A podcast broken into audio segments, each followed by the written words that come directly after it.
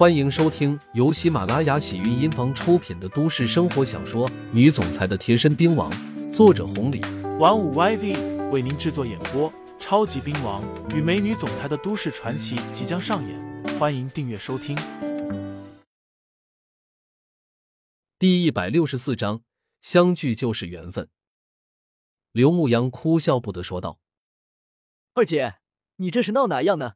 见到女孩子就要给我当老婆，你真是我的好姐姐。再说了，这下没下手，和你看没看错有啥关系啊？哥主要就是怕在这地方，万一被查到了。”那不是连累你吗？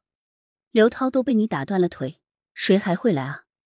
万一对方是玩的一出阴谋嘛，带个摄像机拍个照啥的，那咱这一世清白不就全毁了吗？德性！崔二姐骂了一声，赶紧说道：“下去转转吧，别出幺蛾子了。”在场子里面晃悠了几圈，现在哪里还有人过来捣乱？就算有，那也是分分钟被丢出去。岳子玉出去的时候看了刘牧阳一眼，刘牧阳虽然没转头，但也感受到了。不过他并没有做什么。岳子玉这样的美女，说实话也能玩，但是入不了他的法眼，有些势利了。崔二姐站在二楼喊道：“牧阳，你上来一下。”好，应了一声。刘牧阳上了二楼，到了办公室之后，崔二姐说道：“牧阳。”刚刚春燕打电话给我了，说是要过来一趟，有点事情想要请我们帮忙，不知道什么事情。不过，牧阳你可听着，春燕找咱们帮啥忙，都低帮了。要不是春燕，咱们到现在都不能找到小薇的下落呢。这点情，咱还是记得的。刘牧阳说完，两个人下楼，在门口等了十几分钟，许春燕来了。除了他之后，在他的身后还有另外一个人，许民斌，许春燕的爸爸。崔二姐和刘牧阳没有和他接触过，不知道这人怎么来了。带着一丝好奇，崔二姐二人迎了上去，笑着说道：“春燕，多久没见了？这都长成大姑娘了，今天过来，姐是真开心。之前帮了那么多忙，姐想请你吃吃饭的呢。”许春燕笑了一下，说道：“是的，我妈妈也经常提起你们呢，二姐。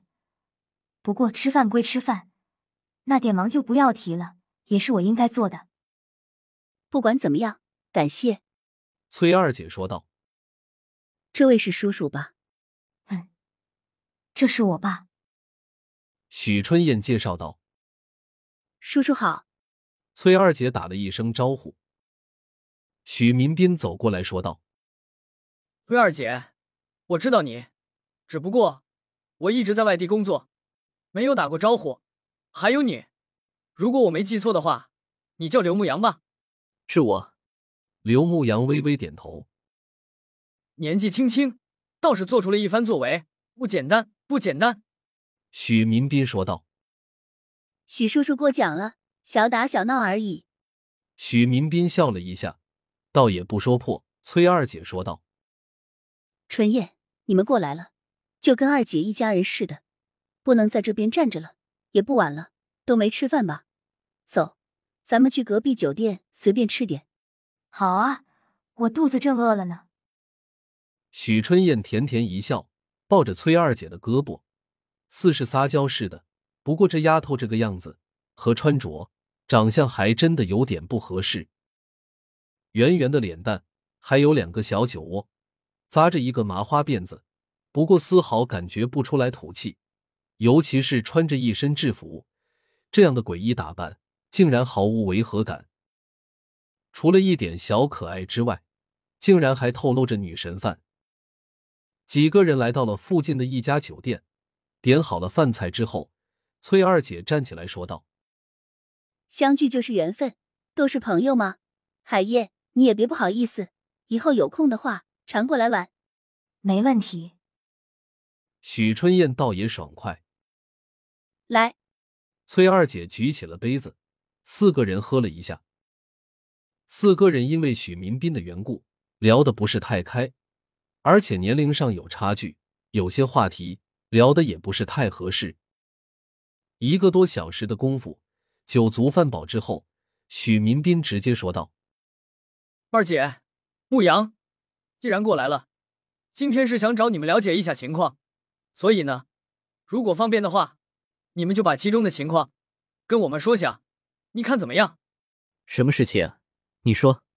许民斌倒也不啰嗦，直接说道：“你们都知道春燕的身份，你是对我应该还不了解吗？”我在市政府上班，挂的职位呢，也不是个太高，就是个科长而已。但是呢，我还有另外一个原因，我这些年没在滨江市待过，你们对我也不认识。其实我一直在东州市那边，我是省里院派过来的。这一次呢，主要是针对刘江的个人行为。听众朋友们，本集已播讲完毕，欢迎订阅专辑。